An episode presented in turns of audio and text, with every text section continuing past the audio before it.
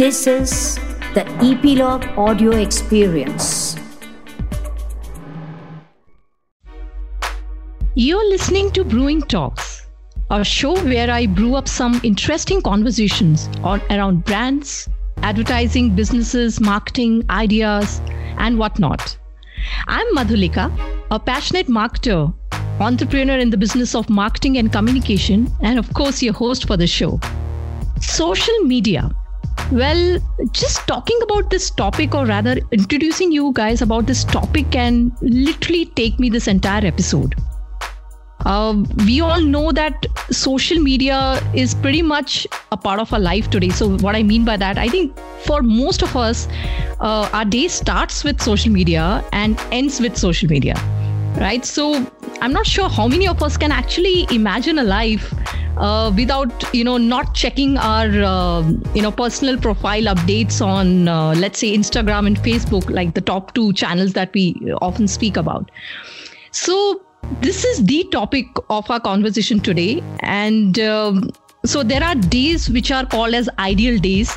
And uh, today's day is ideal in the sense that I have someone so specific and so ideal to talk on this topic.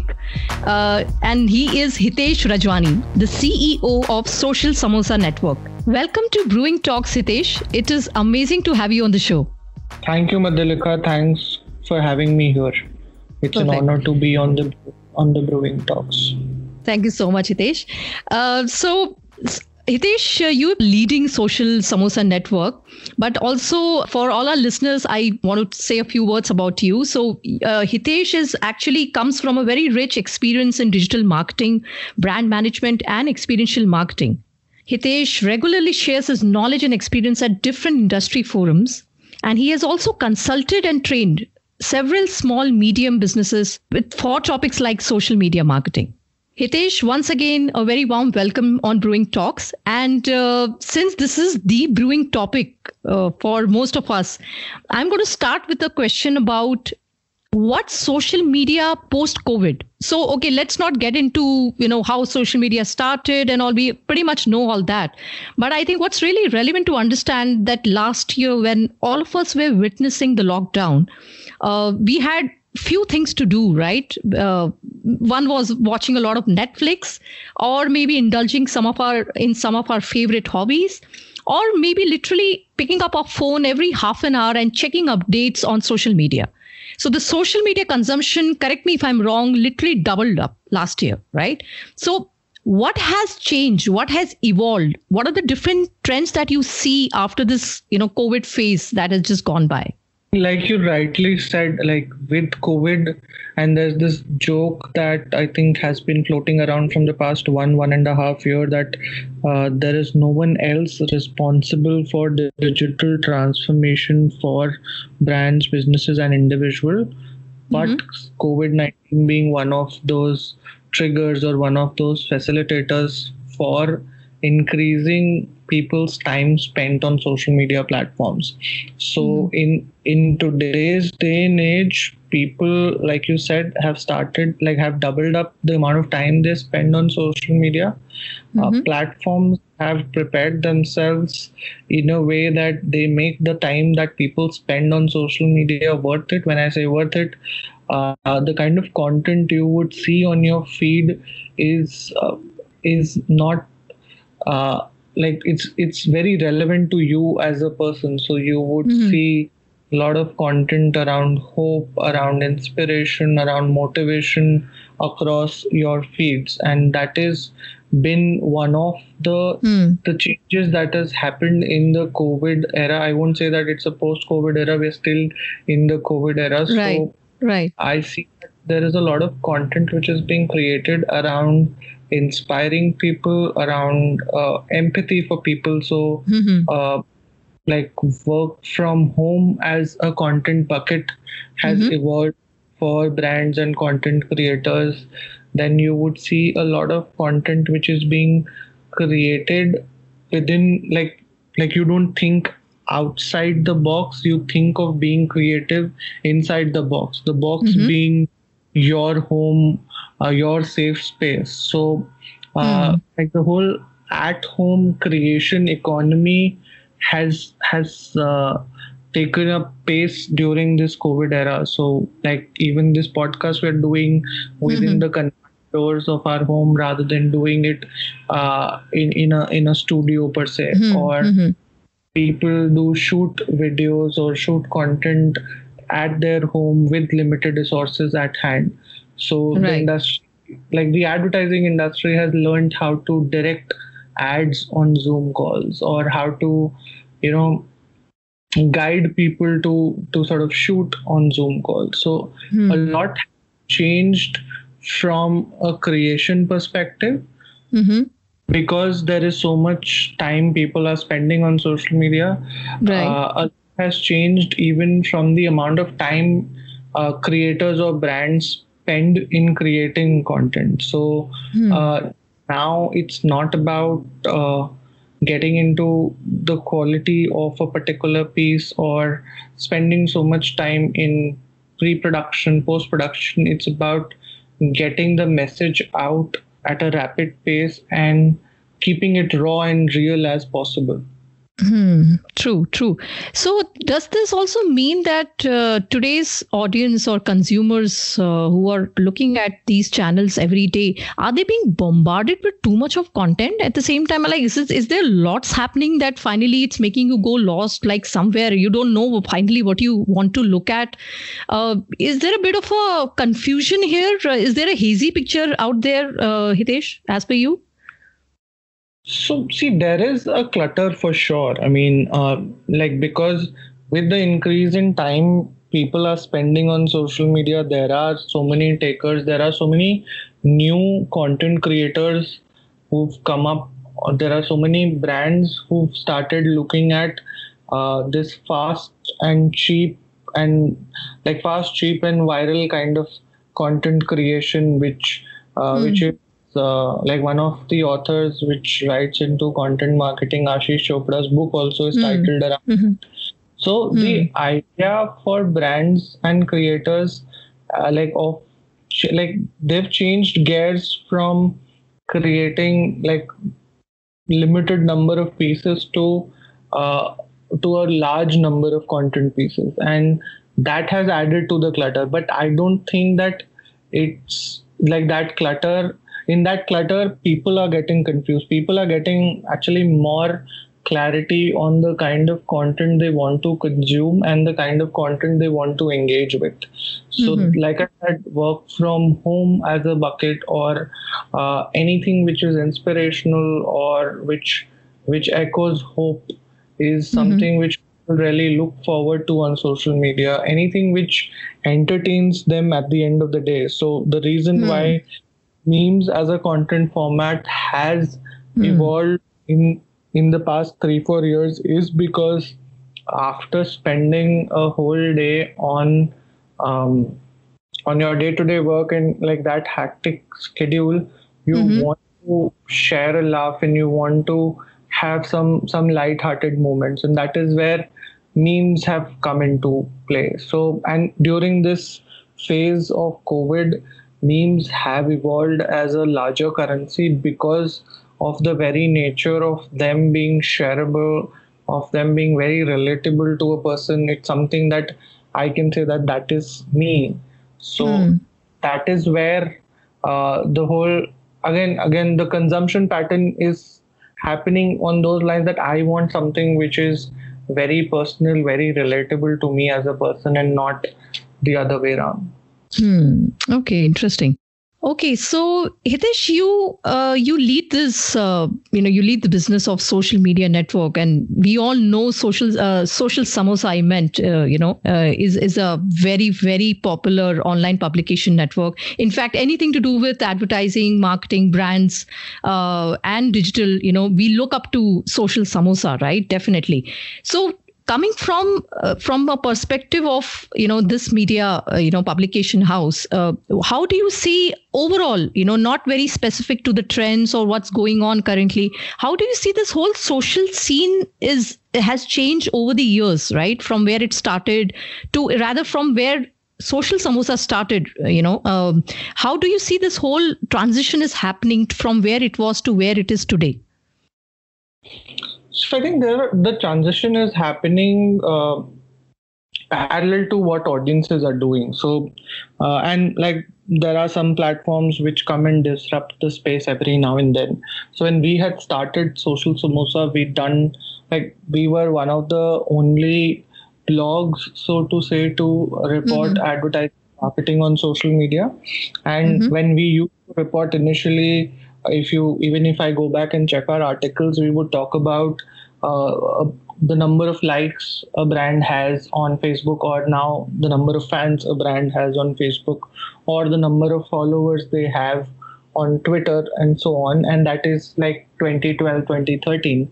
And mm-hmm. today, uh, we don't talk about uh, numbers as the only metric. We talk about engagement. We talk about uh, the kind of shareability a brand or a creator content has out there. Hmm. So right. that from a concept, the conversation has moved from barely reach to relevance and resonance for a brand and creators with their audiences.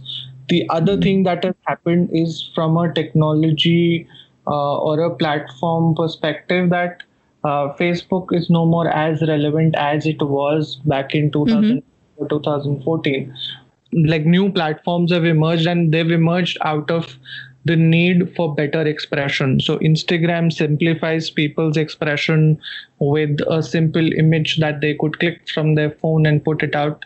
And now it's not just about clicking that picture. People do create a lot of content on Instagram and they they put it out. So Instagram uh, came and changed the scene from a visual standpoint. Hmm, then hmm. Uh, from video content standpoint, YouTube grew by strength over the past uh, six to eight years, and now they are like one of the first video first platforms, one of the most preferred video first platform for brands and creators. Or okay, uh, if right. we like if you come to later years, we saw Snapchat coming in and they came in hmm. with epic content like stories which disappear in 24 hours and that mm. particular got replicated across platforms from Instagram to Facebook to WhatsApp, and now even Twitter has something called as fleets.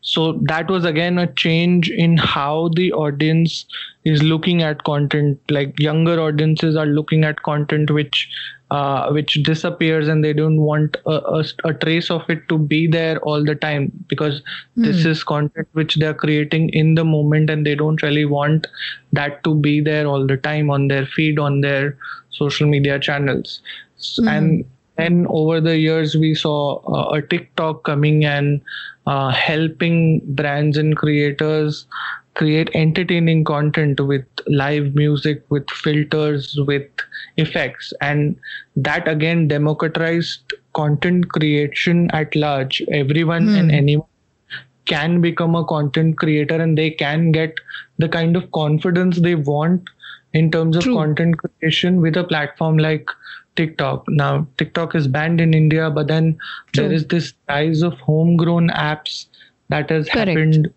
which have filled in the void for short video content creation. So if right. I think I'm really good with mimicry, I can always go to the one of these apps, start from hmm. the scratch, build a good audience and build a good following for myself. Same is with mm-hmm. brands. So the the process remains the same. So mm. over the years, we've seen newer content formats coming in play we've seen that audiences have been more clear about the preference of like about the kind of content they want to consume and at the same time platforms have become more contextual and more relevant by the day like mm. uh, there are brands and creators who still get a lot of engagement on their feeds because they have a good hold on what their audiences want and then there are a lot of brands and creators who are struggling with reach and engagement on their mm. Uh, their handles because somewhere they've lost the pulse of the audience they had built over a period of time. Right. But hitesh i'll, uh, I'll just stop you here because you know so this is a catch right? So uh, like uh, we see suddenly some content out of the blue which sometimes don't make sense but it does make a lot of sense to some set of people and it kind of goes viral. Like you couldn't imagine like having millions of views and you wonder like okay so anything can work. So i mean what really is this viral uh, thing on social media you know because you just don't know how much effort you're put you know putting in to create some amazing video. You know you're you're spending good amount of money to make it you know uh, look good. But then you suddenly realize that it didn't you know it didn't really click as much as they thought it will. So for marketers or for content creators is there a formula to make a content happen uh, or make a content go viral as such?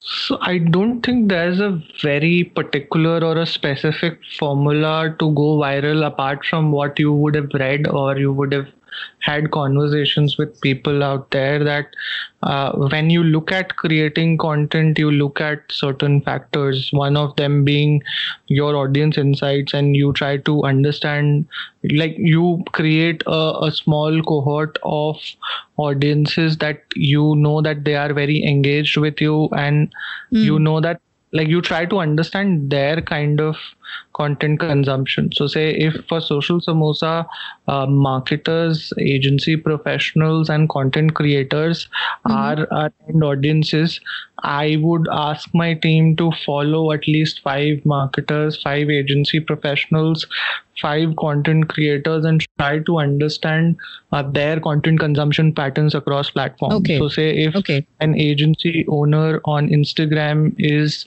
sharing something about Zomato, and mm-hmm. like if they are they are in like if they are applauding what say a Zomato does mm-hmm. as a mm-hmm. brand over a period of time, then I know that Zomato is one brand which cuts through from both consumers as well as marketers mm-hmm. or if a marketer is talking a lot about Burger King as a brand which does ambush marketing quite well, I know that uh, the marketers out there appreciate what Burger King does as a second, like as a number two brand in the whole uh, burger scenario.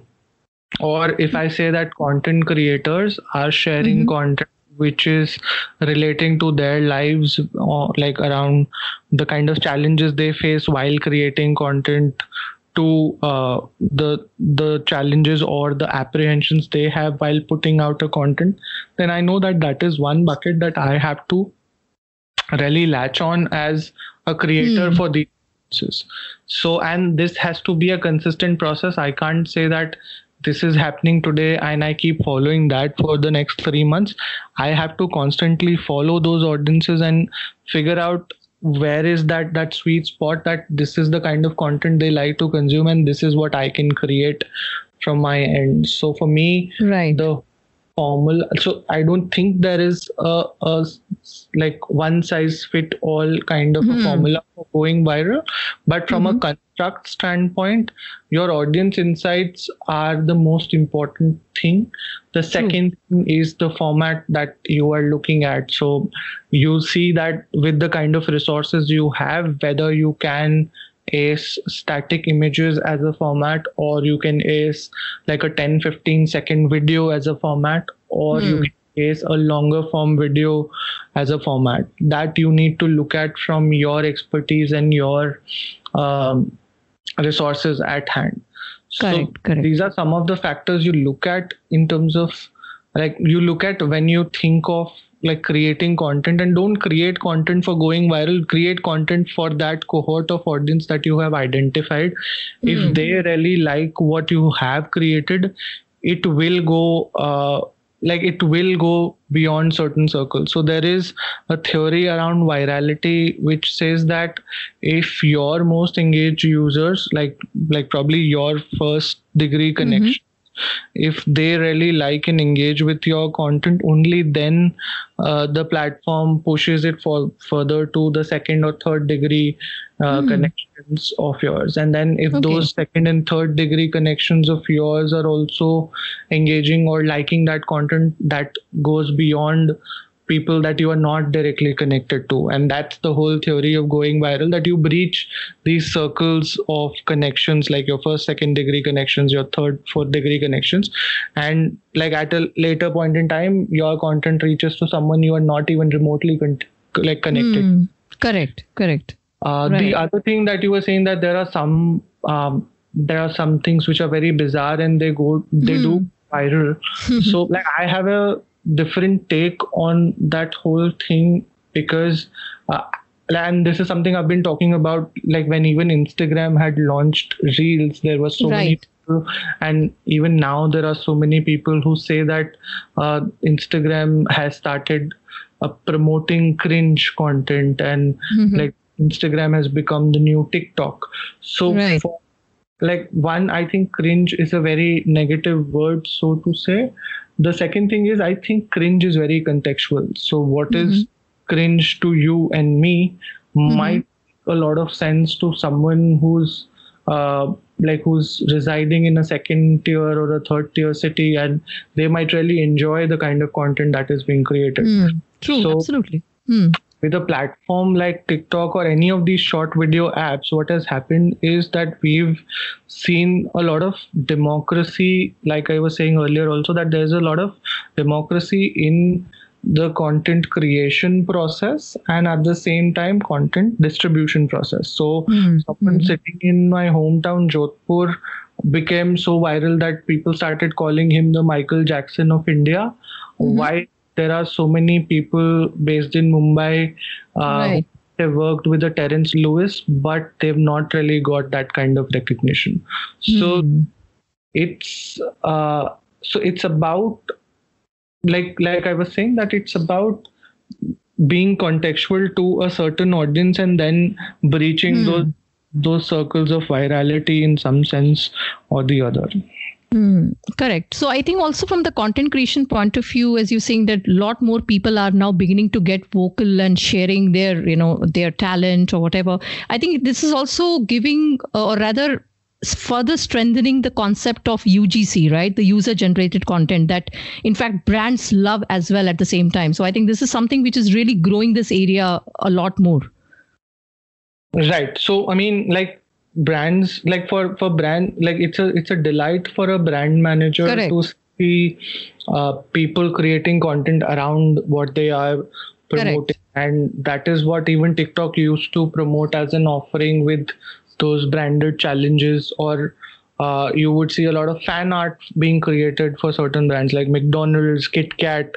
You would see a lot of these design creators, they create fan art for them. So that is like a brand manager's delight that they are getting people to to be a part of their creation journey and they are Hmm. getting they are inspiring people so much that uh, people are creating content around what they believe in and what they talk about. So very interesting thing that had happened i think last year when so burger king had again done uh, an ambush uh, case against like an ambush Hmm. marketing campaign wherein they said that uh, ronald mcdonald is the most lonely person on valentine's day and uh, like like we would request uh, all burger king fans to go and visit mcdonald's that day and uh, pay pay our regards to to the to the most lonely person on the planet and Mm. so like the campaign was really well shot well thought uh, even taking care of all the legal check boxes like they didn't really show the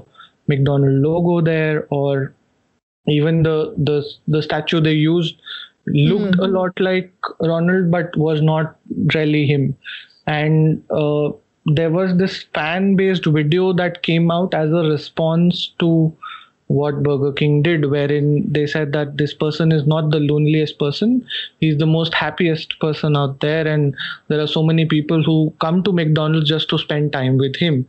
And they done they done like a crowdsourced video wherein like they picked up footages from the internet wherein people are having fun with Ronald sitting with him on the bench and all of that.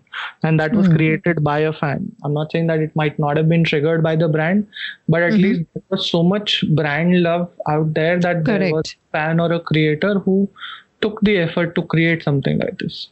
Absolutely, absolutely. Okay, so Hitesh, you just mentioned some time back about uh, Zomato, right? So uh, this is kind of uh, reminding me of the very recent, uh, you know, controversy just just happened, and uh, so I'm coming to the main topic, the main, you know, area here, which is about the crisis handling of the crisis, right? So when a crisis used to you know break out for a brand or an organization or an individual uh, it was uh, very easy to control right? Because maybe max max maybe a newspaper might just carry the news or you know people might just talk about it and that's the end of the day.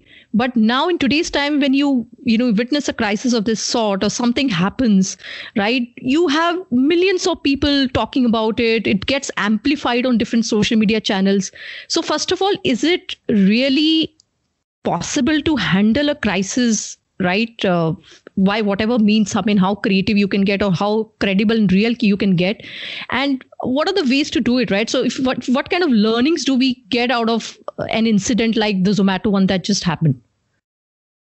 So i mean like like you rightly pointed that in the traditional world the conversation would be limited to a certain set of people and it would die down. But mm. on social media it gets amplified. Social media is like gasoline yeah. for a lot of things and like that thing might like it, it's it's a it's a double-edged sword which might work in your favor which might Correct. just uh, like it might just backfire as well so right. uh, in terms of how brands should be prepared for a crisis of a certain scale or how like how can brands like what are the kind of learnings can they can have from incident, incidences with these bigger brands so like I think the first and foremost thing which brands need to do, and which I don't think uh, most of them have realized, some of them obviously have a good crisis management template in place mm-hmm.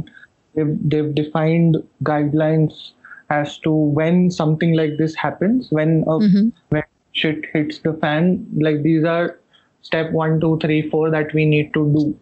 But mm-hmm and that is limited to very few brands who might have defined this as a template and would work on it it's right. like it's like how moment marketing works for brands there is something which is trending and there are brands who are creating something around it and the whole process is very seamless that the moment some some incidences happened and in the next hour you would see a brand creative on their twitter or on their mm, instagram mm. similarly right. when there is a crisis of a certain scale happening, there has to be a process that has to be defined that if a particular tweet or a particular to, to uh, a particular post has reached these many people or has got these many negative comments this is what our first step should be. Or if mm-hmm. it has like got this this many volume of conversations we need one of our spokesperson to come out and talk about it. Or mm the third thing is to uh, to separate like separate the whole troll culture from a crisis. So i think when brands get trolled they don't have to worry as much as mm-hmm. compared when there are genuine consumers who who are uh, frustrated with the brand and the crisis like the negative sentiment is coming from your genuine consumers. So whenever right is a crisis of a certain scale happening on Twitter, like uh, say a ban XYZ or a delete XYZ happening, brands need to understand that whether that conversation or that negative sentiment is coming from their end consumers or it is from a set of audiences on Twitter whose job, like I think, who are like hitmen on social media so mm-hmm. most of the cases which have happened in the past have mm-hmm. been from those audiences who are not essentially end consumers for the brand, but right. just hitmen on social media. Uh, the mm. learning, so to say, should be like I said.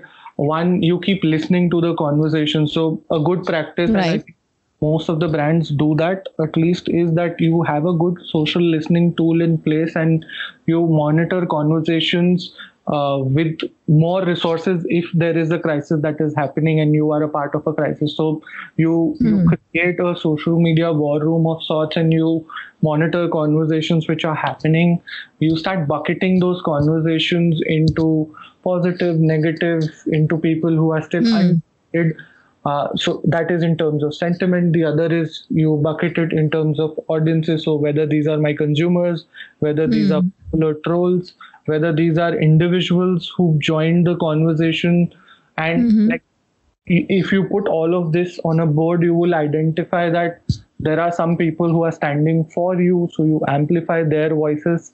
There are some people who have a who are critical about you, but they're not harmful to the brand. Like they're giving a very constructive criticism or feedback. So you even engage with those audiences, and then there is a third bucket of people who are just throwing hate in replies or comments you True. like as a brand you don't really engage with them because you're giving them more fodder so this Hmm. is one thing you do in terms of conversation analysis the second thing you do is like i said you get uh, your first response out uh, by understanding the implications on the whole stakeholders that you have and if the conversation has moved out of hand in the sense that uh, a tweet or a post might not help you get your spokesperson into play so like what zomato did with uh, dp goyal putting out a statement Yeah. on twitter handle and the statement was so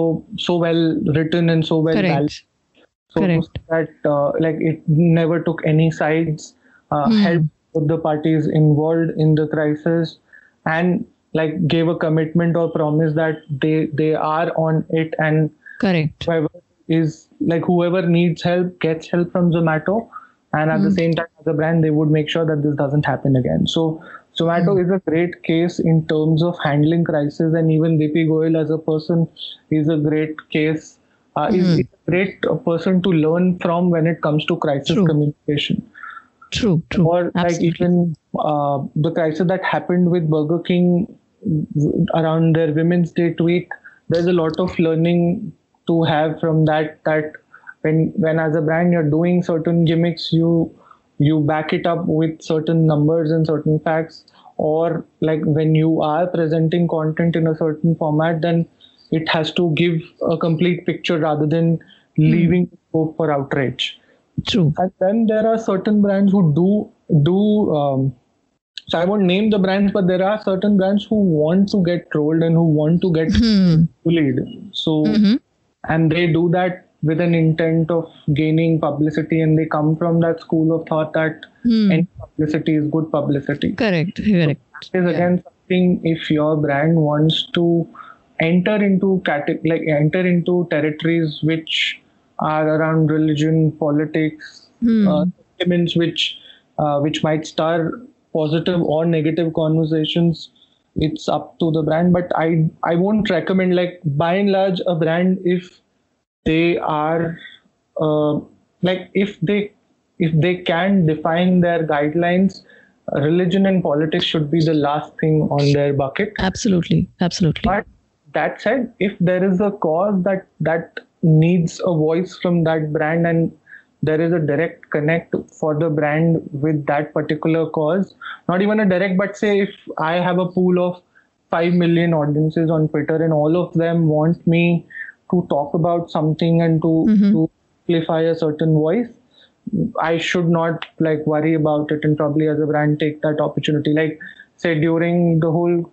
uh, COVID scenario, so many brands took up certain causes, right? From Hmm. about sanitization, talking about cleanliness, about um, staying home, staying safe. So as a Hmm. if I could take a stance for a certain thing because that, probably that topic was not associated to me directly, but then I knew it's something which is important to my audience's life, so Hmm. I, I should talk about it. So. Hmm. Okay. Okay. But then, if brands hover into the territory of religion and politics, they should have a strong crisis management Hmm. team in place, uh, a set of guidelines or instructions for the teams to follow when it comes to that. Because when things go south, a lot uh, there is a lot of chaos that happens, Hmm. and in that chaos, like there are things wherein you you don't do things for better you might just make things worse if you don't have anything in place yeah like Absolutely. if you don't have a plan in place Hmm, absolutely, absolutely. That that's amazing insights. Uh, okay, so also now coming to the point of uh, you know the recent guidelines by ASCI on on the fact that uh, you know the influencer based content right uh, which is also pretty heavy in the social media scene today. So to have this kind of a demarcation between a paid content or a sponsored content from a non sponsored content so how do you see the way forward in terms of you know the the way people consumers look at influencer based content? Because they will clearly understand now the difference between you know what is being planned as such and what is coming organically from an influencer? So I think there are a lot of uh, implications to the new guidelines, and ASCI as a body has. It's good that they've stepped up to do something for the influencer marketing ecosystem. Uh, mm-hmm. Uh, like globally, there are like these guidelines have always been in place that influencers, if they are paid or like if there is an association in barter with a brand, they need to mention that it's a paid mm-hmm. ad, uh, sponsored content, and that like the audiences for those influencers are also accustomed in a way that they know what is paid and what is organic with with the treatment that influencer does in in their content mm-hmm. but indian audiences and indian content creators i think there is a lot of challenge in on the road ahead because um, one their audiences are not used to these disclosures.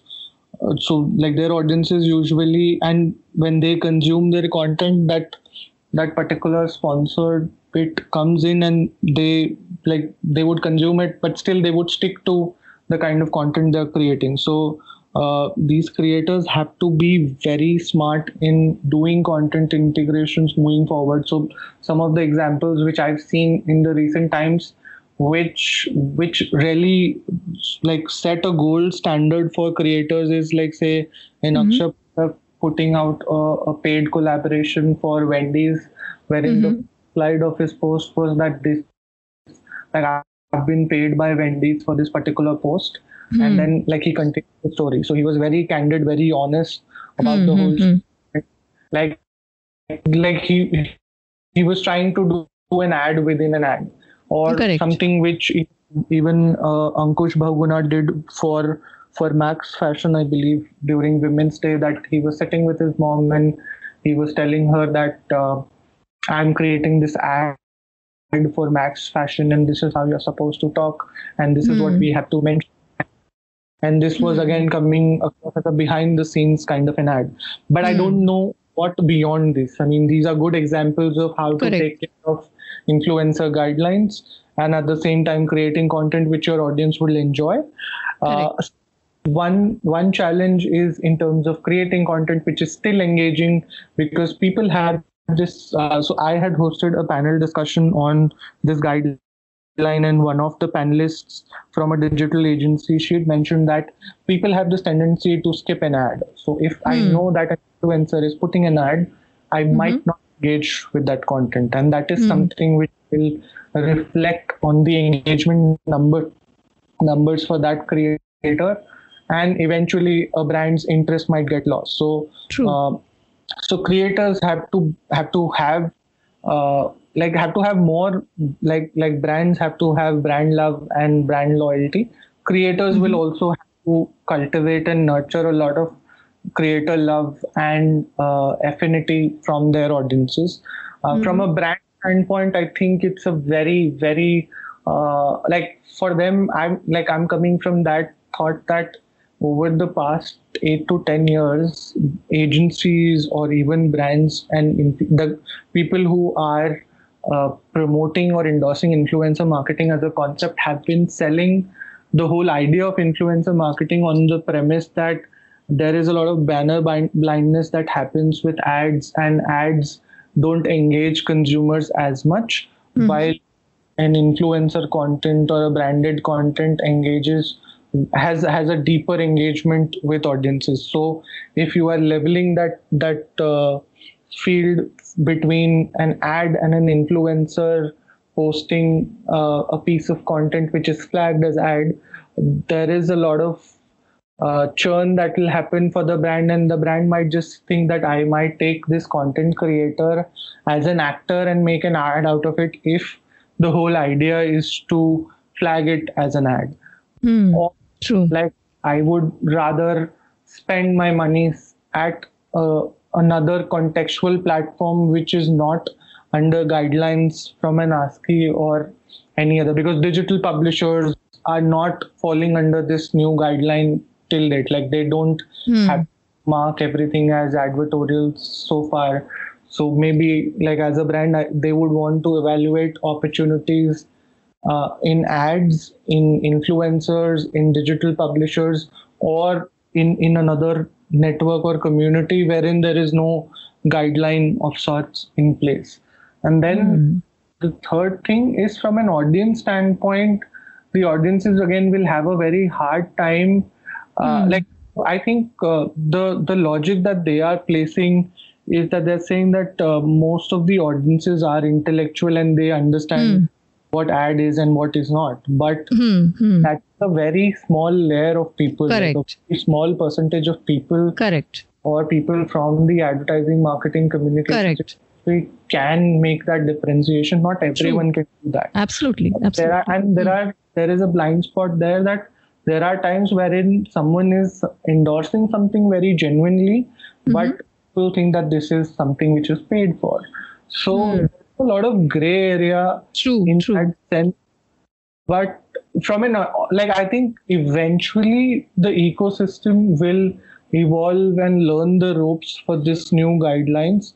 Uh, I think that like Advertising Standard Council of India as a body makes sense because uh, like they have a larger network and connect with brands agencies at large.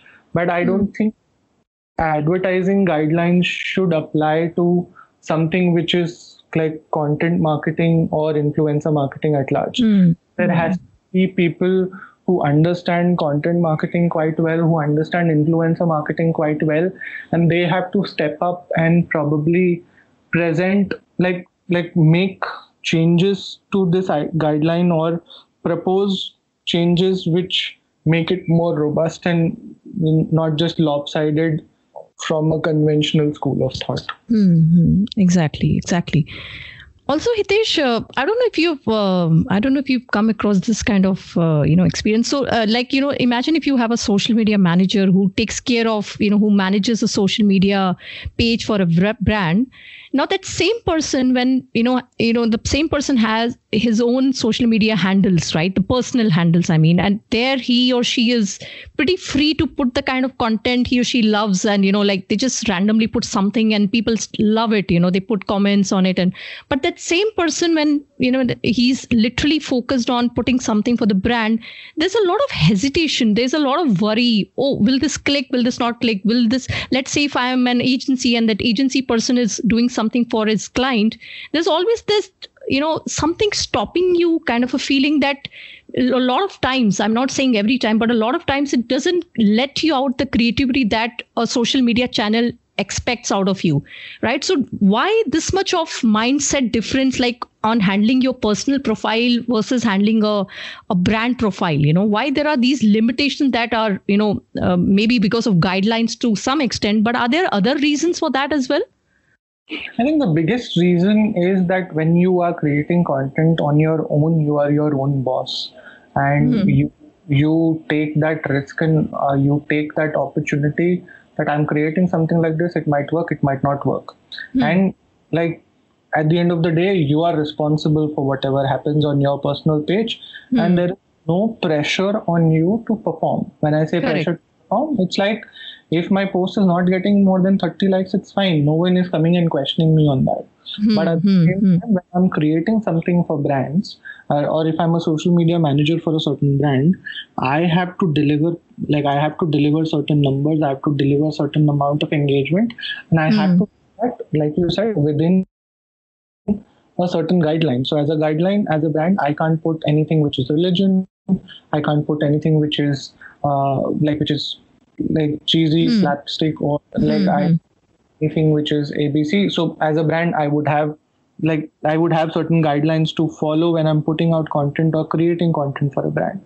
Hmm. So like I said, I mean it's about the pressure, it's about delivering numbers Hmm. while being restricted under a guideline which is the fundamental difference as to why content creators initially flourish much Hmm. better compared to brands and even otherwise like social media platforms were not created for brands social media platforms were Correct. created for individuals to uh, express themselves to create a community to connect with people uh, uh, with uh, with like-minded interests and it is when so many people started engaging with each other on this platform or on these mediums Hmm. only then brands got interested in it and brands started uh, building their own profiles so True, true. this is one of the fundamental things which and i love quoting it everywhere that uh, we are in an era wherein um, humans like you me we Mhm. want to be brands and Mhm. at the same time there are brands who want to be as human as possible so brands Correct. try really hard to become human and humanize themselves and Mhm. individuals are striving hard to become bigger brands and True, true. and uh, Yeah, yeah, actually, so well said, and it's so true. If you, you know, you, you really see this happening today. Act, actually, uh, okay. So to, with this, Hitesh, I come to this very, very relevant question that I want to ask you is about, um, you know, the gap I see in in social media education. So I'm not saying digital media because that's like a vast subject to talk about. But let's say you know while we we say that millennials can really handle you know why don't you hire millennials and they'll do a great job for your social media campaigns because they're full of ideas they know what are the latest trends.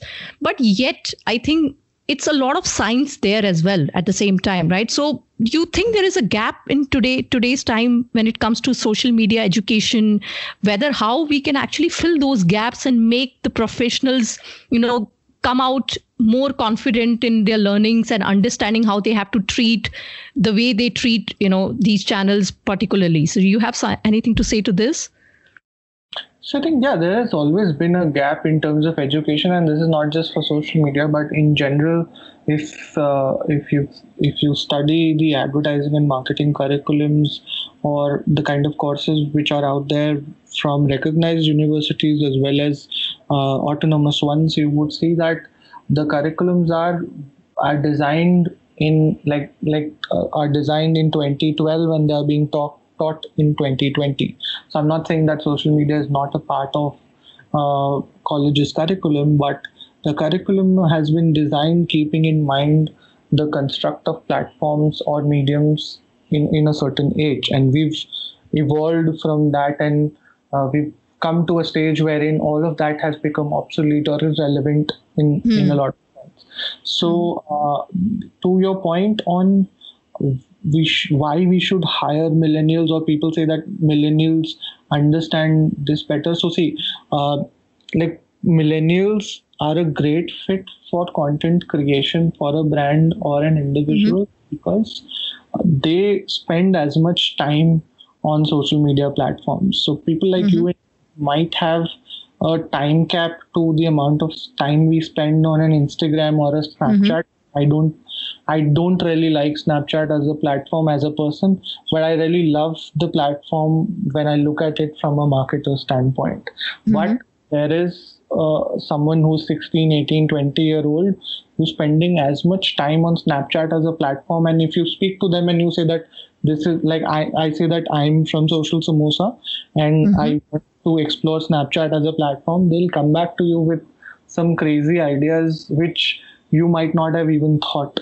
So, as humans and as people with certain years of experience, we are wired in a way, and like when we are when we look at things, we look at things from those two three lenses. But mm-hmm. these people, these millennials, are raw talent, and they they know that they know what would work on the platforms. They might hmm. not know the brand well, they might not know everything else, but they know that if I do this, this is the outcome I would get. Whether it hmm. fits into a brand's scheme of things or whether it's something the brand would want to do as a personality is mm-hmm. is something that you could guide that person. But they they can come back and like they can come back with raw ideas which you can polish and make it work. So hmm. what what uh, the industry at large should be doing is to cultivate this young and raw talent as much as possible if courses i know that courses if I make a course in 2021 March Hmm. and while we are discussing this, that course Correct. might not make sense six months down the line. Absolutely, absolutely. Yeah. Courses might not be a good solution, but probably running those internship programs Mhm. uh, which which are catered to uh, what is happening in the space at that point in time makes sense. So say at Social Samosa, like one of our publishers is Social Ketchup, and we have created a brand solutions division wherein Mhm. there are interns who are coming in from like these good colleges and uh, these are interns who are very good at content creation themselves Mhm. so they come and brainstorm on the kind of content that should go out on our handles. I see a difference in what someone who's like experienced and who's doing like four to five years of like who's worked with us for four to five years in terms of social media content vis-a-vis this person who's bringing in uh, very uh, very fun enthusiastic and innovative ideas to the table. So like there has to be a balance that brands and agencies or even individuals need to create that you guide a person with what you really want and let them do their thing and Right. you would be amazed with the kind of uh, outcomes you get out of working with these young people like you learn True. more than you teaching them Actually, actually, no, I totally agree with that. It's my personal experience as well. And I think this is uh, what you rightly said is social media is so dynamic and ever evolving that uh, what's relevant today may not be relevant tomorrow. So there's a constant need to churn out the latest updates and the latest information, which is, is you know, exactly what you need for the moment and for the time being. yeah, Uh, like say like we've had conversations with uh, marketers says like I'd say a Dunzo, which is very good with memes and moment marketing. So if you Mhm. ask the teams at Dunzo, they say that they have meme creators who are quite young and who who understand the meme space much better than you, me, or anyone because they might consume like at least four to five hours of content into memes and hmm. expecting someone who's not following meme scene in India to create a meme for your brand doesn't make sense at all. So, Hmm, uh, hmm. brand, so if brands want to adapt and evolve with the coming times, they have to have such people by their side. So, I'm Hmm. sure the the teams who do memes for Zomato or the teams who do memes for any brand which is like which is known for their meme sense have a, a lot of young people on board people who are less than like 20 like less than 25 years old for sure but around 18 to 20 year olds who who understand the memes scene quite well. So and that's the reason why if you see at least the digital agencies in india most of have talent which like the average uh, age of talent is under 25 because these are people who are fresh out of college who've taken a good theoretical understanding of how brands work how communications work and at the same time are equipped with almost all the social media platforms which have existed or uh, like uh, who are likely to experiment any new platforms which come into play Hmm. Okay. Okay.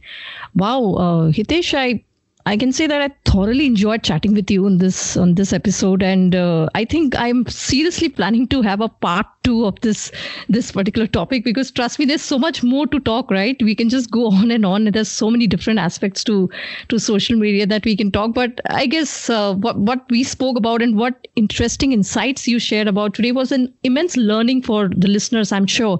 Uh, I think especially the very clear area to really focus on is to derive a lot of information and takeaways from the audience insights right? That's something we should really never not focus on because that gives you a clear understanding about how you are where you're headed towards plus whether this content will really go viral or not what your consumers want to uh, you know listen from you or see from you coming from you as an individual or a brand. So i think that's that's amazing. And uh, thank you so much for being on the show. As i said it was amazing and a very very interesting conversation Thank you, Madhurika. Thank you for having me. And I love this chat. And I, I hope the audiences also love listening to this podcast. And happy to do a part two any point. absolutely absolutely we'll plan that soon thank you once again hitesh Thank you for tuning in. If you have liked this episode, do comment your thoughts or DM us on Instagram at Epilog Media. Do rate us on Apple Podcast and subscribe to Brewing Talks on Epilog Media website or your favorite podcast app like JioSaavn, Gaana, Spotify, Apple Podcast so that you get notified when we come next. Stay subscribed. I shall catch up with you in the next episode. Till then, stay creative, stay safe, and take care.